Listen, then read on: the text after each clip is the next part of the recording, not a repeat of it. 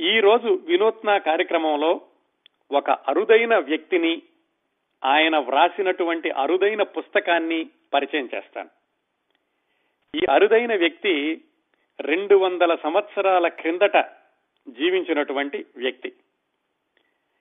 ఆయన గురించి ఆయన వ్రాసిన పుస్తకం గురించి మీలో చాలా మందికి అంటే తొంభై తొమ్మిది శాతం మందికి తెలిసి ఉండకపోయినా ఆశ్చర్యపడాల్సిన పని లేదండి.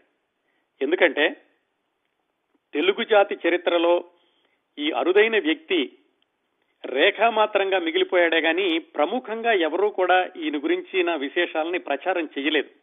రెండు వందల సంవత్సరాల క్రిందట జీవించిన ఆ వ్యక్తి అద్భుతమైన వ్యక్తిత్వం ఒక కోణం అయితే ఆయన వ్రాసినటువంటి పుస్తకం తెలుగు సాహిత్యంలోనే కాకుండా తెలుగు వాళ్ళ చరిత్రలో కూడా ప్రత్యేకంగా పేర్కొనదగింది. ఈ వ్యక్తే కాకుండా ఈయన రాసినటువంటి పుస్తకం కూడా తెలుగు సాహిత్యంలో తెలుగు వాళ్ళ చరిత్రలో కూడా ప్రముఖమైన స్థానం ఉంది. ఈ సాహిత్యం అనేటటువంటి ప్రస్తావన వచ్చింది కాబట్టి ఒక విషయం చెప్తాను. ఏ భాషలోనైనా సాహిత్యం అంటే ఏమిటి? నవల కథ కథానిక కవిత్వం వ్యాసం నాటకం ఇలాంటివి ఏమైనా కానీ. వీటన్నిటిల్లో కూడా ఎక్కువగా కొన్ని తప్పించి చాలా వరకు ఈ ప్రక్రియలన్నీ కూడా సమకాలీన సమాజాన్ని ప్రతిబింబిస్తూ ఉంటాయి. అంటే ఎలాగా? ముప్పై నాలుగు సంవత్ ముప్పై నలభై ఏళ్ళ క్రిందట వచ్చినటువంటి నవలల్లో కానీ కథల్లో కానీ సెల్ ఫోను ఇంటర్నెట్ విదేశాల్లో ఉద్యోగాలు ఇలాంటివి ఉండే కాదు కదా? ఎందుకంటే అవన్నీ ఆనాటి సమాజంలో లేవు కాబట్టి. అంటే దశాబ్దాల క్రిందటి సాహిత్యాన్ని చదివితే ఆనాడు సమాజం ఎలా ఉండేది? అప్పట్లో మానవ సంబంధాలు ఎలా ఉండేవి? అనేటటువంటి విషయాలు తెలుస్తాయి. అయితే ఈ నవల కథ నాటకం ఇలాంటివన్నీ కూడా కాల్పనిక సాహిత్యం ఫిక్షన్ అంటే ఊహించి రాసేది. ఊహించి రాసే వాటిల్లో కూడా ఆ రోజుల్లో చుట్టుపక్కల ఉన్నటువంటి పరికరాల గురించి మానవ సంబంధాల గురించి వ్రాస్తారనుకోండి. ఈ ప్రక్రియ కంటే కూడా వ్యాసాల్లో అయితే ఆనాటి సామాజిక స్థితిగతులు ఎక్కువగా కనిపించే అవకాశం ఉంటుంది. ఎందుకంటే వ్యాసంలో కల్పన అనేది ఉండదు. చుట్టుపక్కల ఏముంది? ఎలాంటి మానవ సంబంధాలు ఉన్నాయి లేకుంటే ఎలాంటి మానవ పురోగతి ఉంది? ఎలాంటి సామాజిక పురోగతి ఉంది? సమాజంలో ఎలాంటి ఇబ్బందులు ఉన్నాయి ఇలాంటివన్నీ కూడా వ్యాసాల్లో రాస్తారు కాబట్టి వ్యాసాలు చదివితే ఆనాటి చరిత్ర ఎక్కువగా తెలుస్తుంది. వీటన్నింటికంటే కూడా ఒక వినూత్నమైన సాహితీ ప్రక్రియ ఉందండి. చాలా తక్కువ మంది ఆ ప్రక్రియలో పుస్తకాలు రాశారు రాస్తున్నారు. ఆ ప్రక్రియ ఏమిటంటే ట్రావెలోగ్. తెలుగులో ఈ ట్రావెలోగ్ని యాత్మా స్మృతి అని లేదా యాత్రా చరిత్ర అని యాత్రా అనుభవాలని కానీ అనుకోవచ్చు. ఎవరైనా ఒక కొత్త దేశానికో లేకపోతే కొత్త ప్రదేశానికో వెళ్ళినప్పుడు ఆయా అనుభవాలని ఆ ప్రదేశాల దేశాల చారిత్రక విశేషాలని వ్రాయడాన్ని ట్రావెలోగ్ అంటారు మనందరికీ తెలిసిందే. చరిత్రని నిర్ధారించడంలో ఈ ట్రావెలోగుల యొక్క ప్రాధాన్యత చాలా ఉంది. క్రీస్తు పూర్వమే భారతదేశానికి వచ్చిన యాత్రికుడు మెగస్తనీస్ గురించి వినే ఉంటారు కదా? అలాంటి వాళ్ళు రాసినటువంటి ట్రావెలోగ్స్ వల్లనే శతాబ్దాల క్రిందట విశేషాలు ఎలా ఉండేవి అనేది ఈ ఇప్పటికి కూడా మనకి ఒక ప్రామాణికంగా ఉంది. తెలుగులో ఈ ట్రావెలోగ్ రాసిన మొదటి వ్యక్తి ఆయన ఈనాటి మన వినూత్నలో మీకు పరిచయం చేయబోతున్న విశిష్టమైన వ్యక్తి. అలాగే ఆయన వ్రాసిన ట్రావెలోగ్ పుస్తకం గురించి కూడా మీకు వివరంగా చెప్తాను. ఆయన పేరు ఏనుగుల వీరాస్వామయ్య. తెలుగులో ఆయన వ్రాసిన మొట్టమొదటి ట్రావెలోగ్ పేరు కాశీ యాత్ర చరిత్ర. ఈ వేణుగుల వీరాస్వామయ్య గారి జీవిత విశేషాలు ఆయన సంవత్సరం నాలుగు నెలల పాటు చేసిన కాశీ యాత్ర ఆ ప్రయాణంలో ఆయనకు ఎదురైనటువంటి అనుభవాలతో ఆయన వ్రాసినటువంటి పుస్తకం ఈ వివరాలన్నీ ఈనాటి వినూత్న శీర్షికలో మీ ముందుకు తీసుకొస్తాను. ఏనుగుల వీరాస్వామయ్య అంటే కేవలం కాశీయాత్ర చరిత్ర అనే తొలి తెలుగు ట్రావెలోగ్ వ్రాసిన వ్యక్తి మాత్రమే కాదండి. ఆయన పరిపూర్ణమైనటువంటి వ్యక్తిత్వం ఉన్న వ్యక్తి మనిషి. ఆ రోజుల్లో అంటే రెండు శతాబ్దాల క్రిందట మనుషుల్లో ఎంత సేవా తత్పరత ఉండేది పరోపకారం కోసం ఎలాంటి త్యాగాలు చేసేవాళ్ళు నిస్వార్థత అనేది వాళ్ళ నిత్య జీవితంలో అవినాభావంగా ఎలా కలిసిపోయింది అనే విషయాలు ఈ ఏనుగుల వీరాస్వామయ్య గారి జీవిత విశేషాలను గమనిస్తే తెలుస్తుంది. ఆయన జీవిత విశేషాల్లోకి వివరాల్లోకి వెళ్ళబోయే ముందు ఆయన చేసిన ఈ కాశీ యాత్ర గురించి సంక్షిప్తంగా తెలుసుకుందాం. ఆ తర్వాత ఆయన జీవిత విశేషాల్లోకి ఆ తర్వాత ఈ పుస్తకంలో ఉన్నటువంటి కొన్ని ఆసక్తికరమైన సమాచారంలోకి వెళదాం. రెండు వందల సంవత్సరాల క్రిందట అంటే ఈనాటి చెన్నై నిన్నటి మద్రాసు ఆ రోజుల్లో చెన్నపట్నం అనేవాళ్ళు. మన ఏనుగుల వీరాస్వామయ్య గారు చెన్నపట్నంలో ఆ రోజుల్లో సుప్రీం కోర్టులో ఇంటర్ప్రెటర్గా ఉద్యోగం చేసేవాడు. మద్రాసులో సుప్రీం కోర్టు ఏమిటనుకుంటున్నారా? అది కూడా చెప్తాను తర్వాత.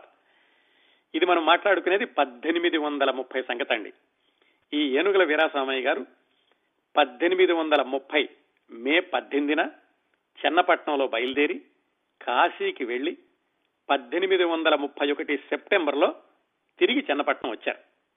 అంటే ఎన్ని రోజులు పట్టింది? దాదాపుగా సంవత్సరం నాలుగు నెలల పాటు ఆయన ప్రయాణం చేశారు. మరి రెండు వందల సంవత్సరాల క్రిందట అంటే రవాణా సాధనాలు ఎలా ఉండేవి? రైళ్ళు లేవు బస్సులు లేవు ముఖ్యంగా అసలు రోడ్లు లేవు అన్ని మట్టి రోడ్లు ఉండే. ఆ రోజుల్లో మన రవాణా సాధనాలు ఏమిటి? గుర్రాలు ఎడ్ల బళ్ళు లేకపోతే కాలినడక మహా ఇంకొంచెం ఉన్నవాళ్ళైతే గనక పల్లకీలు బోయిలు మోసేవాళ్ళు కొంచెం మధ్యతరగతి వాళ్ళైతే ఈ డోలీలు అనేవాళ్ళు పల్లకీ కంటే కొంచెం తక్కువగా ఉండేది.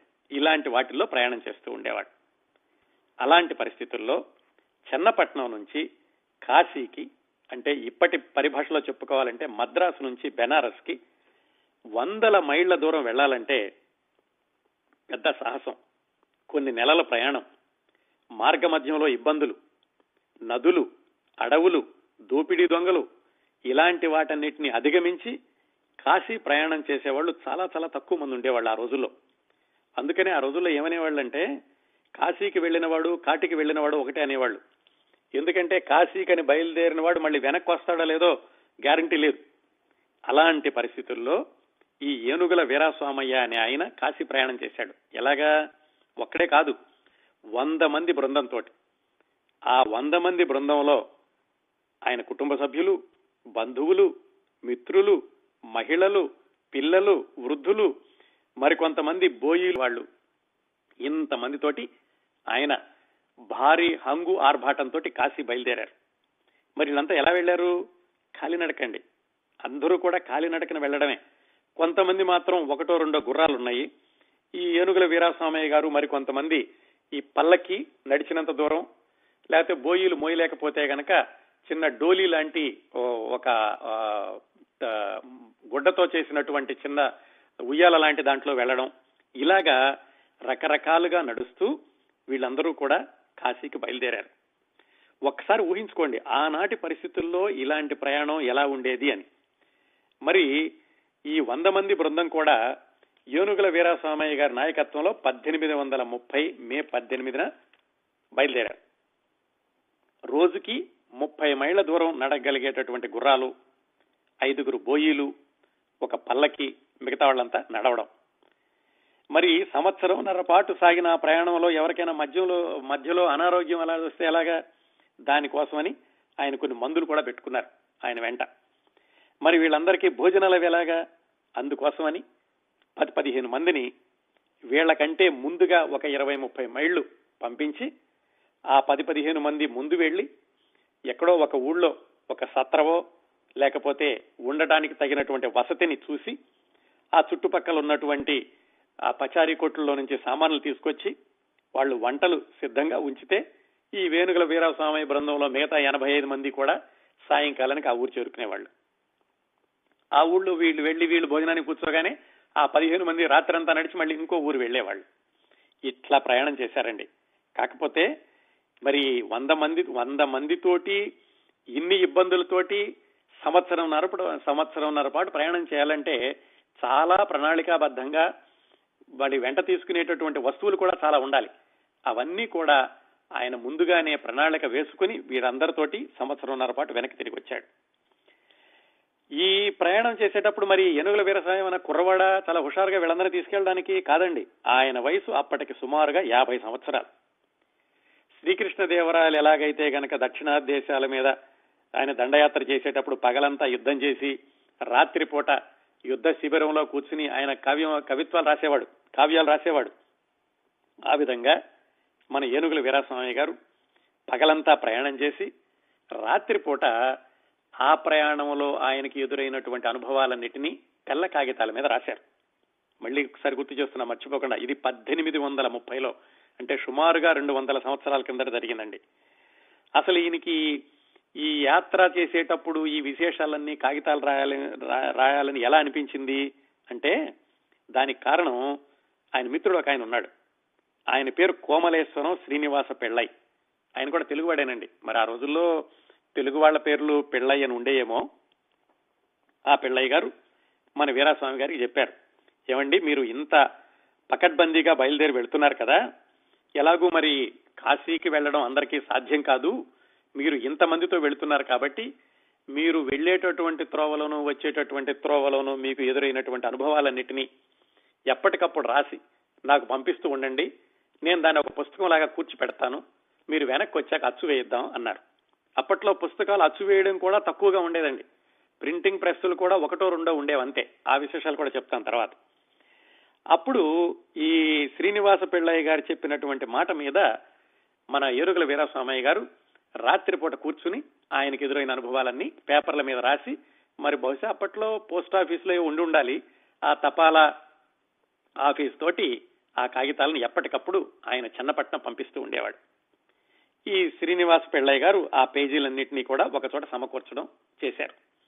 ఆ విధంగా సంవత్సరంన్నర తర్వాత మన వీరాస్వామి గారు మళ్ళా తిరిగి చెన్నపట్నం వచ్చేటప్పటికి నాలుగు వందల యాభై పేజీల తెల్లటావులు ఉన్నాయి.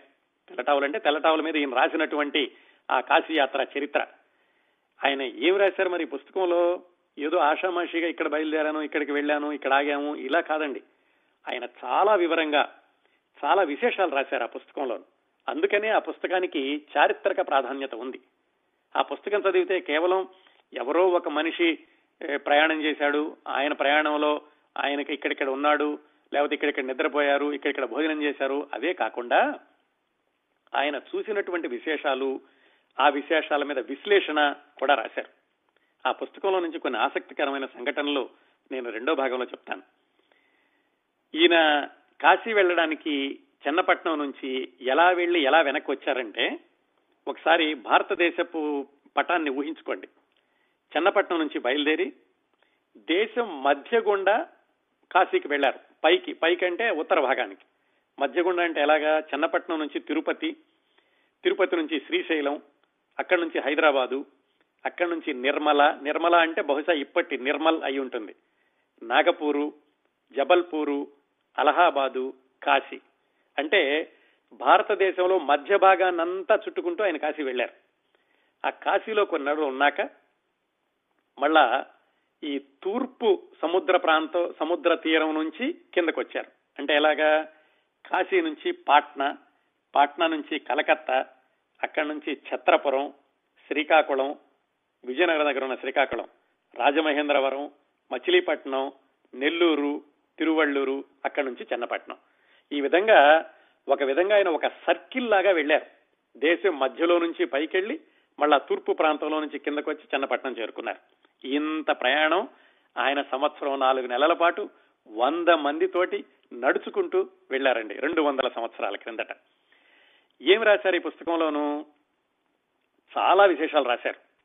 ఈ పుస్తకం చదువుతుంటే మనకి కళ్ళ ముందు కనిపిస్తాయి. అప్పట్లో ఉన్నటువంటి పరిస్థితులు కానీ అప్పట్లో ఉన్నటువంటి వ్యక్తులు కానీ అప్పట్లో ఉన్నటువంటి ప్రదేశాలు కానీ అప్పట్లో ఉన్న ఇబ్బందులు కానీ సౌకర్యాలు కానీ ఇవన్నీ కూడా మనకి కళ్ళ ముందు కట్టినట్లుగా ఉంటాయి. కాకపోతే భాష కొంచెం ఇప్పటి తెలుగులాగా ఉండదు. ఎందుకంటే రెండు వందల సంవత్సరాల కిందట భాష వేరు. ఆ తర్వాత ఎన్నో సంస్కరణలకి లోనై ఇదిగో ఇప్పుడు మాట్లాడుతున్నటువంటి మన వాడుక భాష ఇంకా తర్వాత ఆధునిక భాష వచ్చిందనుకోండి.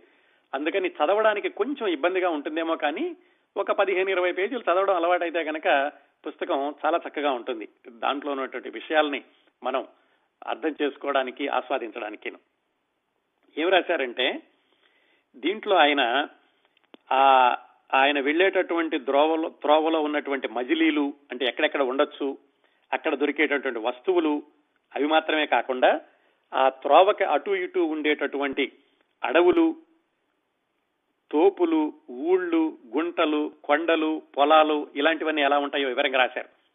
అది తర్వాత వచ్చే వాళ్ళకి ఇంకెవరైనా కాశీయాత్ర చేయాలనుకుంటే వాళ్ళకి చక్కగా ఉపయోగపడేలాగా ఉన్నాయి. అలాగే మజిలీ ఎక్కడెక్కడ చేయొచ్చు? అంటే మధ్యలో ఎక్కడెక్కడ ఆగొచ్చు. ఆగిన చోట స్థల వసతి ఎలా ఉంటుంది? గృహ వసతి ఎలా ఉంటుంది? జల వసతి ఎలా ఉంటుంది? మరి మజిలీ చేసినప్పుడు వంద మంది ఉన్నారంటే వాళ్ళు భోంచేస్తున్నారంటే వాళ్ళకి మరి నీళ్ళు ఉండాలి కదా. ఎక్కడ ఉంటే కనుక నీళ్ళు దగ్గరగా ఉంటాయి. ప్రయాణంలో మరి అప్పట్లో బావులు కదా బావులు చెరువులు. వాటిల్లో నుంచి నీళ్ళు తోడుకోవడానికి అని ఈయన కొన్ని తాళ్ళు తీసుకెళ్ళారు కొన్ని బిందెలు తీసుకెళ్ళారు. బావులుంటే బావులు ఉంటే కనుక వాటిలోంచి నీళ్ళు తోడుకోవడానికి. అవన్నీ కూడా ఎలా తీసుకెళ్ళారో రాశారు. అలాగే ఈయన ఏదైనా ఒక ఊరు వెళితే ఆ ఊర్లోనే కాకుండా చుట్టుపక్కల ఏమైనా ఆసక్తికరమైన ప్రదేశాలు ఉంటే కూడా అవి కూడా చూసేవాడు ఏనుగుల వీరస్వామయ్య గారు. ఆ విధంగా ఆయన తిరువళ్ళూరు తిరుపతి అహోబిలం శ్రీశైలం కాశీ గయా జగన్నాథం ఇలాంటి దేవాలయాల గురించి రాశారు. అట్లాగే నదుల గురించి రాశారు. గంగా యమున సరస్వతి ప్రయాగ గోదావరి కృష్ణ ఈ ఈ నదులన్నీ ఆయన పక్క నుంచి వెళ్ళడం కానీ కొన్ని చోట్ల దాటుకుంటూ వెళ్ళడం కానీ చేశారు. అందుకని ఈ నదుల గురించి రాశారు. అలాగే ఈయన ప్రయాణ మార్గంలో ఎదురైనటువంటి నగరాలు హైదరాబాదు నాగపూరు కటకం కటకం అంటే కటక్ కలకత్తా రాజమహేంద్రవరం విశాఖపట్నం విజయనగరం మచిలీ బందర్ మచిలీ అంటే ఇప్పటి మచిలీపట్నం ఒకప్పటి బందరు అదిగో రెండు వందల ఏళ్ళ క్రిందట దాన్ని మచిలీ బందర్ అనేవాళ్ళు. నెల్లూరు చిన్నపట్నం ఇలా నగరాల యొక్క విశేషాలు రాశారు. కేవలం స్థల పురాణాలు ఇవే కాకుండా ఆయన ప్రయాణం చేసేటప్పుడు ఒక ప్రదేశం నుంచి ఇంకొక ప్రదేశానికి వెళ్ళినప్పుడు మనుషుల వ్యవహారాల్లో ఆచార వ్యవహారాల్లో ఎలాంటి తేడాలు ఉన్నాయి వాళ్ళు ఆదరణలోను అనాదరణలోనూ ఎలాంటి వ్యత్యాసాలు ఉన్నాయి అట్లాగే ఈ మతాలకు సంబంధించినటువంటి విశేషాలు క్రైస్తవ మతం మహమ్మదీయ మతం హిందూ మహతం హిందూ మతం వీళ్ళు ఒక్కొక్క ప్రదేశంలోనూ ఎలాంటి వాళ్ళు ఉన్నారు ఎలా ఉన్నారు మత మార్పిడులు ఎలా జరుగుతున్నాయి ఎందుకు జరుగుతున్నాయి ఇలాంటివన్నీ రాశారు. అంటే ఈయన కేవలం అదేదో క్రొనాలజీ లాగా దినచర్యలాగా కాకుండా ఒక చరిత్రకారుళ్ళాగా అప్పట్లో ఉన్నటువంటి పరిస్థితులన్నింటినీ ఈ పుస్తకంలో వివరించారు. ఒక సామాజిక అధ్యయనవేత్తలాగా అప్పటి సొసైటీలో ఎలాంటి పరిస్థితులు ఉన్నాయి అనే వాటిని గ్రంథస్థం చేశారు. అలాగే మత విశ్వాసాలని దైవభక్తిని నాస్తికతని వీటన్నిటిని కూడా సమదృష్టితో విశ్లేషణ చేసినటువంటి విశిష్ట వ్యక్తిగా కూడా ఏనుగుల వీరాస్వామయ్య గారు ఈ పుస్తకంలో మనకి కనిపిస్తారు. ఆయన దైవభక్తుడే కానీ ఎక్కడా కూడా మూఢభక్తిని ఆయన ఈ పుస్తకంలో ప్రోత్సహించలేదు. ఆయన దేవాలయాలకు వెళ్ళినప్పటికీ ఆయన దేవాలయంలో నివసించినప్పటికీ మసీదులో నివసించినప్పటికీ ఆయనకున్నటువంటి భావాలన్నింటినీ కూడా ఆయన చాలా విస్తృతంగా సార్వజనీనికంగా ఉండేలాగా రాశారు. అందుకే ఈ పుస్తకంలోని విశేషాలు చదివితే యోనుగుల వీరాస్వామయ్య నాయన ఏదో ఒక మూఢభక్తి ఉన్నవాడు ఏదో ఒక మతాన్ని మాత్రమే గురించి రాశాడు ఇలాంటి అభిప్రాయం కలగదండి. ఆయన అన్ని మతాల గురించి సమదృష్టితో రాయడం చాలా ఆశ్చర్యంగా ఉంటుంది. రెండు వందల సంవత్సరాల క్రిందట మనిషి అలా రాశాడంటే ఎందుకంటే ఇప్పట్లో చూస్తున్నటువంటి మత విద్వేషాలు ఈ నమ్మకాలు మనోభావాల దెబ్బతిండో ఇలాంటి వాటితోటి రెండు వందల సంవత్సరాల క్రిందట ఒక వ్యక్తి ఇలా వ్రాశాడు అంటే పుస్తకం చదివినప్పుడు మనకి మనసు పులకరిస్తుంది ఒళ్ళు గగుర్పడుస్తుందండి. ఇవి ఈ పుస్తకంలో ఉన్నటువంటి విశేషాలు సంక్షిప్తంగా చెప్పాను. ఇంకా వివరాలు చెప్పలేదు మీకు. అసలు ఈ వీరాస్వామయ్య గారు ఎవరు? ఈయన నేపథ్యం ఏమిటి? ఈయన ఎక్కడ పుట్టాడు? ఎక్కడ పెరిగాడు? ఏం చేసేవాడు? మరి ఈయన్ని ఈ పుస్తకం రాయమని చెప్పినటువంటి శ్రీనివాస పిళ్ళ ఎవరు? వీళ్ళిద్దరికీ ఎలా పరిచయం అయింది? ఈ పుస్తకంలో ఉన్నటువంటి ఆసక్తికరమైనటువంటి అధ్యాయాలు ఏమిటి? ఇవన్నీ మనం ఇప్పుడు మాట్లాడుకోబోతున్నాం. ముందుగా ఈ శ్రీనివాస పిళ్ళ ఎవరో తెలుసుకుని ఆ తర్వాత ఏనుగుల వీరస్వామయ్య గారి జీవిత విశేషాలు తెలుసుకుందాం. ఈ రెండు అయ్యాక ఈ కాశీ యాత్ర చరిత్రలో ఉన్నటువంటి కొన్ని ఆసక్తికరమైన సంఘటనలు చెప్తాను. కోమలేశ్వరపురం శ్రీనివాస పెళ్ళై అనే ఆయన పంతొమ్మిదవ శతాబ్దంలో అంటే పద్దెనిమిది వందల సంవత్సరం మొదట్లో చెన్నపట్నంలో చాలా ప్రజాసేవ చేసినటువంటి ఆంధ్ర ప్రముఖుడు. వాళ్ళ నాన్నగారి పేరు మునియపెళ్ళ వాళ్ళు బాగా ఉన్నవాళ్ళే. కాబట్టి ఆయన ఉద్యోగం చేసినట్టుగా కూడా ఎక్కడా లేదు. కాకపోతే మన ఏనుగుల వీరాస్వామయ్య గారికి పరిచయం అయ్యారు ఆయన. ఆయన ఆ రోజుల్లో ఆంధ్ర ప్రముఖుడు అనడానికి ఒక ఉదాహరణ ఏమిటంటే ఆ రోజుల్లో చిన్నపట్నంలో అంటే మద్రాసులో కరువు నివారణ కోసమని పద్దెనిమిది వందల ఏడో సంవత్సరంలో ఒక పెద్ద సత్రం కట్టారు బ్రిటిష్ వాళ్ళు. ఆ సత్రంని నిర్వహించడానికని పదకొండు మంది దొరలు అంటే బ్రిటిష్ వాళ్ళతో పాటుగా తొమ్మిది మంది భారతీయులను కూడా పెట్టారు. ఆ సత్రం నడపమని. ఆ తొమ్మిది మందిలో ఒకడు ఈ కోమలేశ్వరం శ్రీనివాస పెళ్ళ అని ఆయన. బాగా డబ్బులున్నాయని చెప్పుకున్నాం కదా. ఆయనకి మిత్రులు కూడా ఎక్కువ స్థాయిలోనూ ఉండేవాళ్ళు మామూలు వాళ్ళు కూడా ఉండేవాళ్ళు. ఆయన చాలా ధర్మాత్ముడు కూడాను దూరదృష్టి కలవాడు. ఆ రోజుల్లోనే అంటే పద్దెనిమిది వందల ఏడు పద్దెనిమిది వందల పది సంవత్సరంలోనే ఆయనకి సంఘ సంస్కారం అంటే కూడా చాలా ప్రీతిగా ఉండేది. ఆయన ఆడపిల్లలకి విద్య నేర్పాలి అని ఆ రోజుల్లోనే పట్టుబట్టాడు. ఆ రోజుల్లో అంటే మళ్ళీ ప్రతిసారి నేను ఆ రోజుల్లోనే ఎందుకు అంటున్నానంటే రెండు వందల సంవత్సరాల కిందట అసలు బ్రిటిష్ వాళ్ళు స్కూళ్ళు కూడా పెట్టలేదు. అందరూ కూడా వీధి బళ్ళల్లో చదువుకునేవాళ్ళు. అలాంటి రోజుల్లో అసలు మామూలు వాళ్ళకే చదువు లేని రోజుల్లో ఆడపిల్లలకు కూడా చదువు చెప్పించాలి అని ప్రతిపాదన చేసి ఒక ఉద్యమంలాగా సాగించిన వాళ్ళల్లో మొట్టమొదటి వ్యక్తిగా లేకపోతే ఆ తరం వ్యక్తిగా శ్రీనివాసం పెళ్ళయ్య గారిని చెప్పుకోవచ్చండి. ఆ తర్వాత అది ఉద్యమం అయింది వీరేశలింగం పంతులు గారు. ఆడపిల్లలకి ప్రత్యేకంగా స్కూల్ మొదలుపెట్టి చూపించారు. అవన్నీ తర్వాత చరిత్ర అనుకోండి. దానికంటే ముందుగానే చెన్నపట్నంలో ఈ శ్రీనివాస పిళ్ళ గారు అలాంటి వాటి గురించి కృషి చేశారు.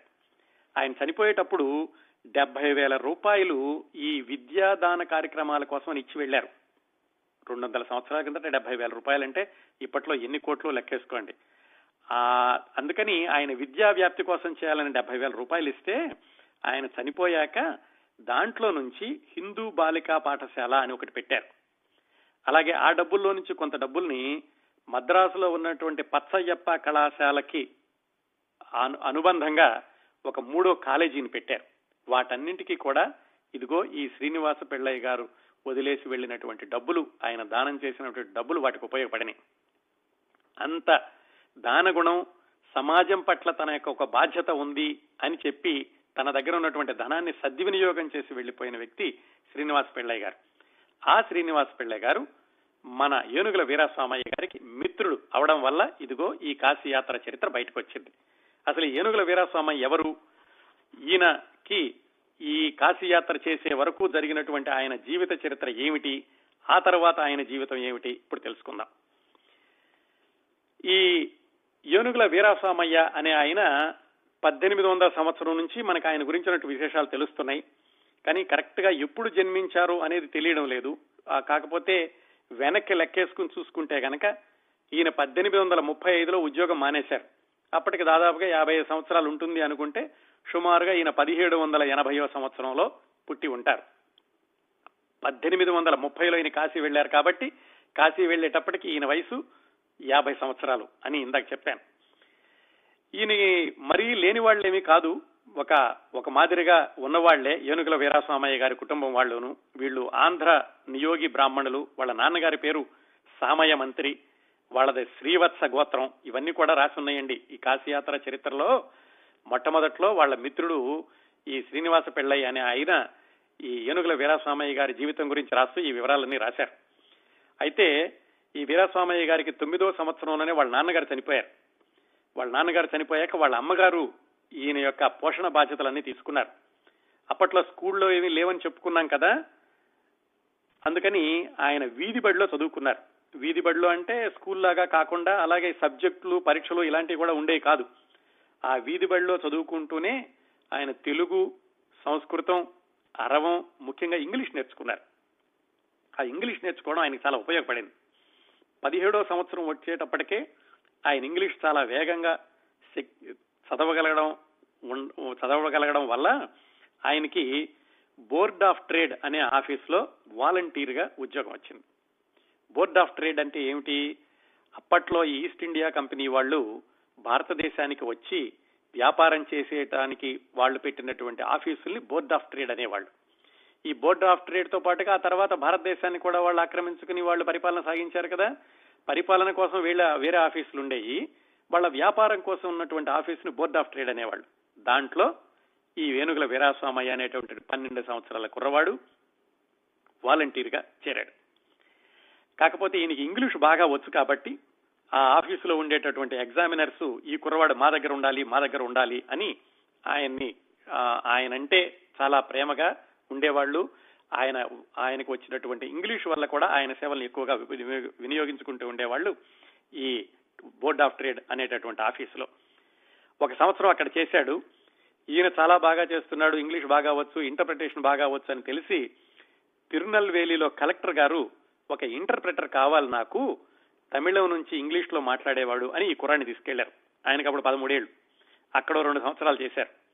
ఆ తర్వాత పదిహేనో సంవత్సరం వయసు వచ్చేటప్పటికి మద్రాసు వచ్చారు. మద్రాసు వచ్చి మద్రాసులో ఓ రెండు మూడు చిన్న చిన్న ఉద్యోగాలు చేశారు. గిడ్డంగుల్లోనూ అక్కడ ఆ తర్వాత ఆయనకి సుప్రీం కోర్టులో ఉద్యోగం వచ్చింది. సుప్రీం కోర్టు అంటే ఏమిటి? మద్రాసులో హైకోర్టు రావడానికి ముందు మద్రాసులో హైకోర్టు పద్దెనిమిది వందల అరవై రెండులో వచ్చింది. దానికంటే ముందు రెండు కోర్టులు ఉండే మద్రాసులో. ఒక కోర్టేమో బ్రిటిష్ వాళ్ళ యొక్క చట్టాన్ని అమలు పరిచేది రెండో కోర్టేమో భారతదేశంలోని చట్టాన్ని అమలు పరిచేది ఈ భారతదేశంలోని చట్టాన్ని అమలుపరిచే కోర్టుని సుప్రీం కోర్టు అనేవాళ్ళు. ఆ కోర్టులో మన ఏలుగుల వీరాస్వామయ్య గారు ఇంటర్ప్రెటర్గా చేరారు. ఆయనకి పదిహేను పదహారు సంవత్సరాల వయసు ఉండగా. ఈ బోర్డ్ ఆఫ్ ట్రేడ్ నుంచి వచ్చేసేటప్పుడు ఈ కుర్రవాడు చాలా బాగా చేశాడని ఆయనకి బహుమతిగా ఒక బంగారపు ముక్కు పొడుము డబ్బా కూడా బహుమతి ఇచ్చారట ఆ కుర్రవాడికి.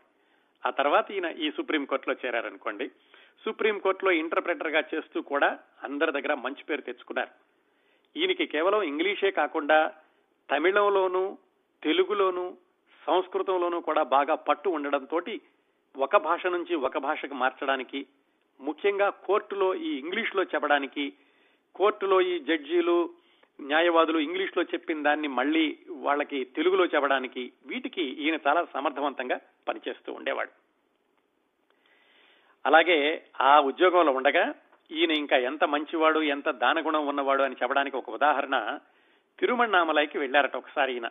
ఏదో ఆ దేవాలయంలో దర్శనం చేసుకుందామని.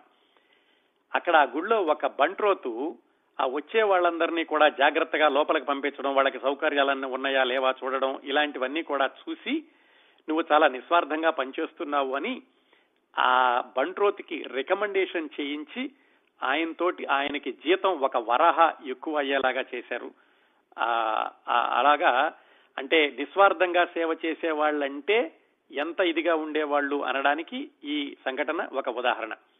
ఇలాంటి ఇదంతా కూడా ఏనుగుల వీరస్వామి గారి వ్యక్తిత్వాన్ని చూపిస్తూ ఉంటుందండి. అట్లాగే ఆ దేవాలయం దగ్గర ఈయన వెళ్ళేసరికి మీరు సుప్రీంకోర్టులో పనిచేస్తున్నారు కదా మాకిక్కడ దేవుడికి రథం లేదు మరి రథం ఏమైనా ఉండేలాగా మీరు పెద్ద అధికారులతో చెప్పండి అని అక్కడ భక్తులు అడిగారు. అడిగితే నేను వెళ్ళి చెన్నపట్నంలో ఈ ప్రభుత్వాధికారులతో మాట్లాడతాను మీ గుడికి రథం వచ్చేలాగా చేస్తాను అని చెప్పారు. ఆయన వచ్చారు చెన్నం చెన్నపట్నం వచ్చారు. చెన్నపట్నం వచ్చి అధికారులతో మాట్లాడాను కానీ అధికారులు అధికారులు అంత తొందరగా స్పందించలేదు. మరి అక్కడ వాళ్ళకి మాట ఇచ్చి వచ్చారు. అందుకని చెప్పి ఆయన మళ్ళా కొన్ని నెలల తర్వాత ఆ దేవాలయానికి వెళ్ళి ఆయన సొంత డబ్బులు పెట్టి ఆ దేవాలయంలో రథాన్ని ఆయన సొంతంగా ఇప్పించారు.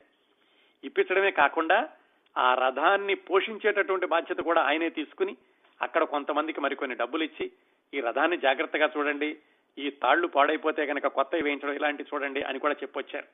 అంత మంచిగా ఉండేవాడండి ఆయన. అంతేకాకుండా ఆయన సంవత్సరానికి ఒకసారి పూజలు అవి చేసి అందరికీ అన్నదానం అది చేస్తూ ఉండేవాళ్ళు. అన్నదానం చేసేటప్పుడు అన్ని వర్ణాల వారిని కూడా ఆహ్వానించేవాడు. కేవలం బ్రాహ్మణులనే కాకుండా అన్ని వర్ణాల వారిని సహపంక్తిలో భోజనం పెడుతూ ఉండేవాడు ఈ ఏనుగుల వీరస్వామయ్య గారు. అది ఆయన ఎందుకు ఇలా చేస్తున్నారు అంటే ఆయన చెప్పారట ఇది కేవలం నా కీర్తి కోసం చేయడం లేదు. నేను ఇలా మంచి పనులు చేస్తే కనుక ఈ మంచి పనుల వల్ల మిగతా వాళ్ళు కూడా తెలుసుకుని చేస్తారు. అందువల్ల నేను ఇలాగా అందరికీ భోజనం పెడుతున్నాను అని చెప్తూ ఉండేవాళ్ళు. ఇవన్నీ ఎందుకు చెప్తున్నానంటే ఆనాటి వ్యక్తుల్లో వ్యక్తిత్వం ఎలా ఉండేది అలాంటి ఆనాటి వ్యక్తిత్వ వ్యక్తుల్లో ఈ నిస్వార్థత అనేది ఎలా ఉండేది ఏనుగుల వీరస్వామయ్య గారు ఇంత మంచిగా పెరిగి ఇంత ప్రజోపయోగారం చేస్తూ ఆయన చేసినటువంటి కాశీయాత్ర వల్ల ఆయన చరిత్రలో ఒక చరిత్రను మిగిల్చి వెళ్ళారు. ఆయన కాశీ వెళ్ళొచ్చాక కూడా ఆ రోజుల్లో కాశీ వెళ్ళొచ్చినప్పుడు ఈ గంగా నదిలో నుంచి కూడా జలాలను తీసుకొచ్చి అందరికి ఇచ్చేవాళ్ళు. అది చాలా పవిత్రంగా అందరూ తీసుకుంటూ ఉండేవాళ్ళు.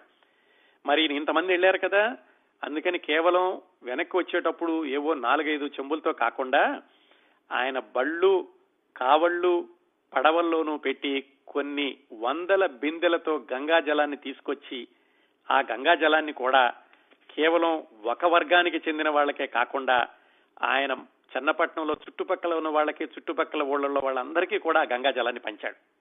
అలా ఉండేవాడండి ఆయన.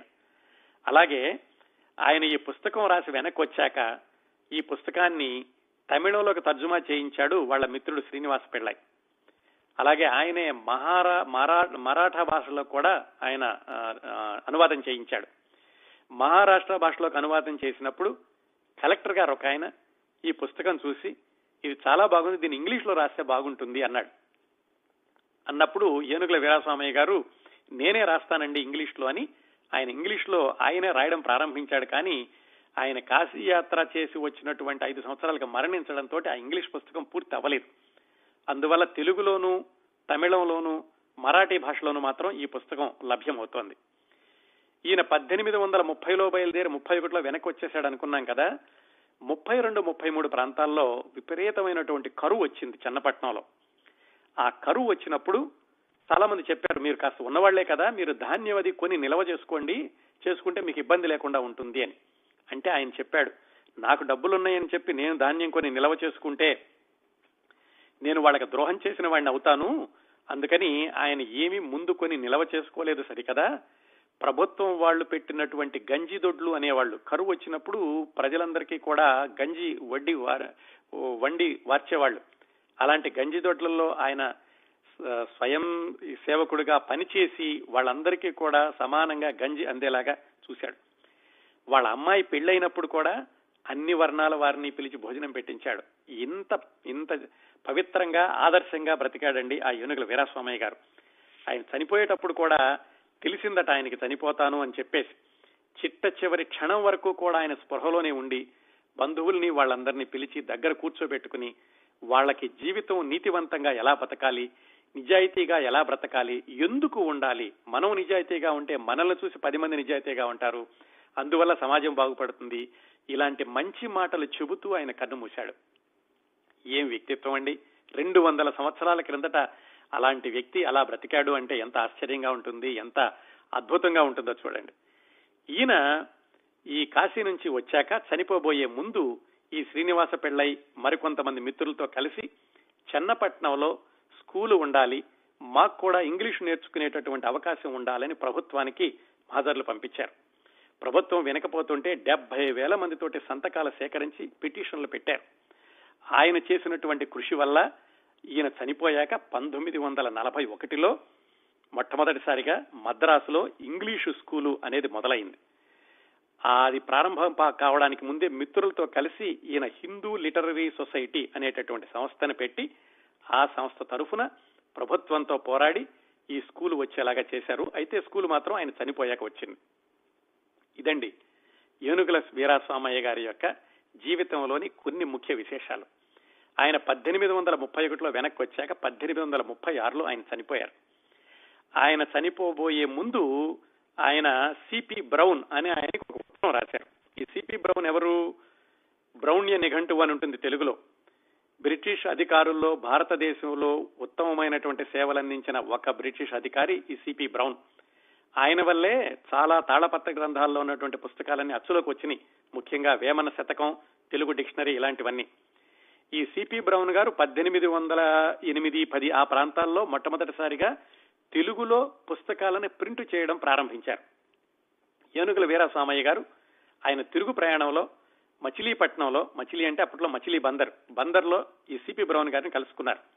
అందుకని ఆయన తిరిగి మద్రాసు వచ్చేశాక ఆయన ఒక ఉత్తరం రాశారు సిపి బ్రౌన్ గారికి. నేను ఇలాగా నా ప్రయాణంలో ఉన్నటువంటి విశేషాలన్నీ కూడా పుస్తకం రాశాను. నాలుగు వందల అరఠావులు ఉన్నాయి. వీటిని మీకు పంపిస్తాను మీరు పుస్తకంగా పబ్లిష్ చేస్తారా అని ఆయనకు రాశారు. మరి ఎందువల్ల ఏమిటో గానీ ఆ సిపి బ్రౌన్ అన్న ఆయన సమాధానం ఇవ్వలేదు. దాంతో ఏనుగుల వీరాస్వామయ్య గారు బ్రతికి ఉండగా ఈ పుస్తకం అచ్చు రూపంలో రాలేదు. ఆయన చనిపోయాక ఈ పుస్తకాన్ని రాయమని ఎవరైతే ప్రోత్సహించారో ఆ శ్రీనివాస పిళ్ళయ్య అనే ఆయన పుస్తకాన్ని మొట్టమొదటిసారిగా అచ్చులోకి తీసుకొచ్చారు. తెలుగులో. అరవంలో అంతకుముందే అచ్చయింది. అది పద్దెనిమిది వందల ముప్పై ఎనిమిదిలో. అంటే ఏనుగుల వీరాస్వామయ్య గారు రాసిన కాశీ యాత్ర చరిత్ర మొట్టమొదటిసారిగా పద్దెనిమిది వందల ముప్పై ఎనిమిదిలో ప్రింట్ రూపంలో వచ్చింది. ఆ తర్వాత పద్దెనిమిది వందల అరవై తొమ్మిదిలో మరొకసారి గవర్నమెంటే పూనుకుని ఇంకొక ప్రతిని ముద్రించారు. పద్దెనిమిది వందల అరవై తొమ్మిది తర్వాత దాదాపుగా అది కనుమరుగైపోయింది. ఇది ఎక్కడో ప్రాచ్యలిఖిత బ్రాండాగారాల్లో ఉండిపోయింది తప్ప ఎక్కువగా ప్రాచుర్యంలో లేదు. మళ్ళా పంతొమ్మిది వందల నలభై ఒకటిలో అంటే క్రిందటి శతాబ్దంలో దిగవల్లి వెంకట శివరావు అనే ఆయన వెనక్కి వెళ్ళి లైబ్రరీలో ఇదంతా పరిశోధించి ఈ పుస్తకం ఎక్కడుందో చూసి ఆ పుస్తకాన్ని తీసుకుని దానికి కొన్ని ఫుట్ నోట్లు రాసి ఎందుకంటే ఆ పుస్తకం యథాతథంగా చదివితే మనకు అర్థం కాదు. ఎందుకంటే అప్పట్లోని పరిస్థితులు మనకు తెలియదు కాబట్టి. ఆ పరిస్థితులన్నిటికీ ఇప్పటికి అన్వయిస్తూ వాటి కొన్ని ఫుట్ నోట్లు రాసి పంతొమ్మిది వందల నలభై ఒకటిలో ఈ కాశీ యాత్ర చరిత్రని మళ్ళీ తెలుగు వాళ్ళకి అందుబాటులోకి తీసుకొచ్చారు. దాని తర్వాత పంతొమ్మిది వందల తొంభై రెండులో ముక్తేవి లక్ష్మణరావు అనే ఆయన ఈ పుస్తకాన్ని ఎబ్రిడ్జ్ చేసి సంక్షిప్తీకరించి ఇంకో పుస్తకం వేశారు. ఈ పంతొమ్మిది వందల నలభై ఒకటిలో దిగవల్లి వెంకట శివరావు గారు వేసినటువంటి పుస్తకం ఐదు వందల అరవై పేజీలు ఉంటుంది. దాంట్లో సుమారుగా నాలుగు వందల యాభై పేజీలు మన ఏనుగుల గారు రాసింది. మిగతావన్నీ కూడా ఆ దిగవల్లి వెంకట శివరావు గారు రాసినటువంటి వివరణలు అలాంటివన్నీ ఉంటాయండి. ఇదండి ఏనుగుల వీరాస్వామయ్య గారి యొక్క జీవిత చరిత్ర. ఇంకా ఆయన ఈ పుస్తకంలో రాసినటువంటి ఆసక్తికరమైనటువంటి విశేషాలు క్లుప్తంగా చెప్తాను. ఆయన మొట్టమొదటగా బయలుదేరినప్పుడే ఏం రాశారంటే అంటే తెలుగు ఎలా ఉంటుంది అని తెలియడానికి. పద్దెనిమిది వందల ముప్పైవ సంవత్సరం మే నెల పద్దెనిమిదవ తేదీ కుజవారం రాత్రి తొమ్మిది గంటలకు చెన్నపట్టణం విడిచి మాధవవరం చేరినాను అని మొట్టమొదటి వాక్యం ప్రారంభమవుతుంది. అది తండయారు వీడులో నుండే నా తోటకు మూడు గడియల దూరము కీనూరు భూమి మధురమైన జల సమృద్ధి కలది. ద్రావిడ వైష్ణవుల నివాసము. వారు సమిదలు వగైరాలు చెన్నపట్నంలో అమ్మి జీవింపుచున్నారు. ఇలా మొదలు పెట్టారండి అంటే చూడండి ఆయన కేవలం నేను ఒక్కడన్నాను ఇక్కడ ఉన్నాను అనే కాకుండా అక్కడ ప్రజలు ఎలా ఉండేవాళ్ళు వాళ్ళు ఏం చేసేవాళ్ళు ఇలాంటివన్నీ కూడా రాశారు. ఇవేనండి చరిత్ర రాయడానికి ప్రాతిపదిక పునాదులు ఇదిగో ఇలాంటి పుస్తకాలే. అలా రాసుకుంటూ వచ్చి హైదరాబాద్ గురించి ఏం రాశారో చూడండి చాలా ఆసక్తికరంగా. పద్దెనిమిది వందల ముప్పై జులై ఇరవై తొమ్మిదికి అంటే దాదాపుగా రెండు నెలల తర్వాత ఆయన హైదరాబాద్ చేరుకున్నారు. హైదరాబాద్లో మొహరం టైం అది. ఆ టైంలో ఎలా ఉండేది అని రాస్తూ లోకుల ఇష్టసిద్ధిని చేసే పరమాత్ముడు ఒక్కడే కనుక ఆ ఉత్సవ కాలములో పరమాత్ముని చైతన్యము అక్కడ ప్రతిఫలించడం చేత ఆ స్థలము ఆ కాలమందు పుణ్యస్థలమని భావించి అక్కడ ఆ కాలమందు నన్ను ప్రవేశపెట్టిన ఈశ్వరుని చాలా కొనియాడమైనది చూడండి ఎంతగా ఆలోచించాడు. ఈశ్వరుడు అన్నవాడు ఏ మతంలోనైనా ఒకడే కాబట్టి ఇది మొహరం. మహమ్మదీయులకి పవిత్రమైనటువంటి దినాల్లో నేను ఇక్కడికి వచ్చాను కాబట్టి ఆ భగవంతుడే నన్ను ఇక్కడికి తీసుకొచ్చాడని ఆ భగవంతుడికి నేను కృతజ్ఞత తెలుపుకుంటున్నాను అని తన సమదృష్టిని కూడా చూపించారండి. పుస్తకం అంతా కూడా ఇలాగే రాశారు ఆయన. ఈ పుస్తకం చదివితే గనక అప్పట్లో ఉన్నటువంటి కొన్ని మాటల తర్వాత తెలుగుకి ఎలా మారాయి అనేది తెలుస్తూ ఉంటుంది. అప్పట్లో ముచుకుందా నది అనేవాళ్ళు దాన్ని మూసి అనేవాళ్ళు. ఆ తర్వాతే ఆ పేరు మార్చుకుని ఇప్పుడు మూసి అయ్యింది. ఆ మూసీ నదికి అప్పట్లో పేరు ముచుకుంద నది అనమాట అలాగే మక్కా మసీదుని తురకల జపశాల అని రాశారు. చార్మినార్ని నాలుగు తోవలు చేరడానికి కాను కట్టిన గొప్ప స్తూపి కలిగి నాలుగు ద్వారాలు కలిగి ఉన్న చావిడి అని రాశారు. అప్పట్లో కామారెడ్డిపేట ఆ ఊరి పేరు ఇప్పుడు కామారెడ్డి అయిపోయింది. అలాగే అప్పట్లో ఎల్లారెడ్డిపేట అని ఉండేది. అది ఇప్పుడు ఎల్లారెడ్డి అయింది. మేడిచెర్ల అనే పేరు ఇప్పుడు మేడ్చెల్ అయింది. నిర్మల అనే పేరు ఇప్పుడు నిర్మల్ అయింది. జలచర్ల అనే పేరు ఇప్పుడు జడ్చర్ల అయింది. ఇవన్నీ కూడా ఆయన పుస్తకంలో ఉన్నాయండి. అప్పట్లో పేర్లు జలచర్ల మేడిచర్ల నిర్మల ఇలాంటి పేర్లు ఉన్నాయి. అవే ఇప్పుడు పేర్లు మార్చుకుని ఇప్పుడు మనం వింటున్నటువంటి గ్రామాల పేర్లు నగరాల నగరాల పేర్లు అయినాయి. అప్పట్లో హైదరాబాద్లో ఈ ఆయుధాలు పట్టుకున్న వాళ్ళు ఎక్కువ మంది ఉండేవాళ్ళు. అందుకని చెప్పి వీధుల మీద నడవడం కష్టంగా ఉండేది. వీధుల్లో నడవాలంటే మనతో పాటుగా ఎవరైనా పౌరుషం ఉన్న వాళ్ళను కూడా పక్కన పెట్టుకుంటే తప్ప ధైర్యంగా వెళ్ళలేకపోయే వాళ్ళము అని కూడా రాశారు. అలాగే ఆయన ఇంకా చాలా విశేషాలు రాశారు అప్పట్లో ఉన్నవి. తిరిగి వస్తూ వస్తూ మచిలీపట్నం మచిలీపట్నంలో ఆగినప్పుడు మచిలీపట్నంలో ఎన్ని పేటలు ఉన్నాయి ఏ పేటలో ఎవరెవరు ఉన్నారు ఏ పేటలో వాళ్ళు ఏం చేస్తున్నారు ఆ పేటలో ఆడవాళ్ళు ఎలా ఉండేవాళ్ళు మగవాళ్ళు ఎలా ఉండేవాళ్ళు ఆడవాళ్ళు ఎలాంటి ఆభరణాలు పెట్టుకునేవాళ్ళు ఇలాంటివన్నీ కూడా రాశారు. ఇంకా చాలా ఆసక్తికరమైన విశేషాలు ఏం చెప్పారంటే ఆయన ఈయన తనతో పాటు వెళ్ళిన వాళ్ళందరికీ మందులు ఇవ్వడానికని ఆయన వెంట తీసుకెళ్ళారు కదా.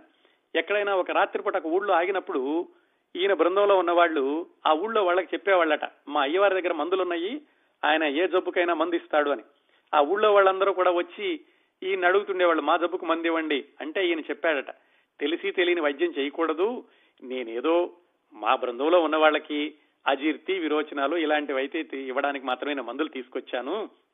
మీ అద్దరికి నేను మందులు ఇవ్వకూడదు అది మంచిది కాదు అని చెప్పి పంపించేవాళ్ళట. అలాగే ఎక్కడైనా ఆగినప్పుడు దొంగల భయం ఉంటుందేమోనని చెప్పి ఈయన ఒక పెట్టెలో ఈయన డబ్బులు అవి తీసుకెళ్ళినప్పుడు ఆ పెట్టెల్ని దేవాలయంలోనో మసీదులోనో లేకపోతే ఆ ఊళ్ళో ఉన్న వాళ్ళ ఇంట్లోనో ఉంచి ఒక ముగ్గురిని కాపలాగా పెట్టి మళ్ళా పొద్దున్నే ఆ పెట్టి తీసుకొచ్చి మళ్ళీ ప్రయాణం కొనసాగిస్తూ ఉండేవాడు ఇంకో చాలా ఆసక్తికరమైన విశేషం ఏం చెప్పారంటే ఆయన మద్రాసులో అర్ధన కాణి ఆ నాణ్యాలతోటి బయలుదేరి కృష్ణా తీరం వచ్చేసరికి ఆ నాణ్యాలు చల్లలేదు. మళ్ళీ కృష్ణా తీరంలో వెండి నాణ్యాలు వాడారు. కృష్ణా తీరం నుంచి నాగపూర్ వెళ్ళేసరికి మళ్ళీ వేరే వేరే నాణ్యాలు ఉన్నాయి. అందుకని ఆయన ముందు వెళ్ళబోయే ప్రదేశంలో ఏ నాణ్యాలు ఉంటాయో ముందే తెలుసుకుని ఈ డబ్బులు దానిలోకి మార్చుకుని ఏది ఇప్పుడు మనం ఈ ఫారిన్ కరెన్సీ మార్చుకున్నట్టుగా ఒక ఊరు నుంచి ఒక ఊరికి ఆ ద్ర ఆ నాణ్యాలన్నింటినీ మార్చుకుంటూ అలా ప్రయాణం చేశారు. ఇంకో విశేషం ఏం రాశారంటే కాశీలో ఆ రోజుల్లో మూడింటికి మూడు ఉపద్రవాలు ఉండేవి. రాండు సాండు చీడి. రాండు అంటే వితంతువులు సాండు అంటే ఎద్దులు చీడి అంటే మెట్లు. ఇవి ఎక్కువగా ఉండేవి అని కూడా రాశారు. ఇంకా చాలా వివరంగా రాశారండి దాంట్లోను. చక్కగా ఒక కథ చదువుతున్నట్టుగా ఉంటుంది. మధ్య మధ్యలో పాత్రలు రావడం సన్నివేశాలు అలాగే ఈయన హైదరాబాద్ నుంచి నాగపూర్ వెళ్ళేటప్పుడు చెప్పారట వర్షాలు ఎక్కువగా వస్తాయి అడవులు దాటకపోతే కనుక అడవుల్లోనే మీకు అనారోగ్యం చేసే ప్రమాదం ఉంది అనేసరికి ఆయనకు తొందరపడి మధ్యలో ఎక్కువ విడిది చేయకుండా నాగపూర్ అడవులు దాటేసేయడం ఇలాంటివన్నీ కూడా రాశారు. కాబట్టి నాలుగు వందల పేజీల పుస్తకంలోని విశేషాలు చెప్పుకోవాలంటే మనం ఇట్లా కథలాగా చాలా గంటల పాటు చెప్పుకోవచ్చు. కానీ మనకి ఉన్నటువంటి సమయాభావం దృష్ట్యా ఈ కార్యక్రమాన్ని ఇంతటితో ముగిస్తాను. రెండు వందల సంవత్సరాల క్రిందట తెలుగులో మొట్టమొదటి ట్రావెలోగ్ రాసిన వ్యక్తి ఏనుగుల వీరాస్వామయ్య అలాగే ఆదర్శవంతమైన వ్యక్తిత్వం ఆదర్శవంతమైన జీవితాన్ని గడిపిన వ్యక్తి ఏనుగుల వీరాస్వామయ్య. తెలుగువారి చరిత్రలో ప్రముఖంగా ప్రచారంలో లేనప్పటికీ మనందరము కూడా గుర్తుపెట్టుకోదగిన వ్యక్తి. మనందరూ చదవాల్సిన పుస్తకం ఈ కాశీయాత్ర చరిత్ర.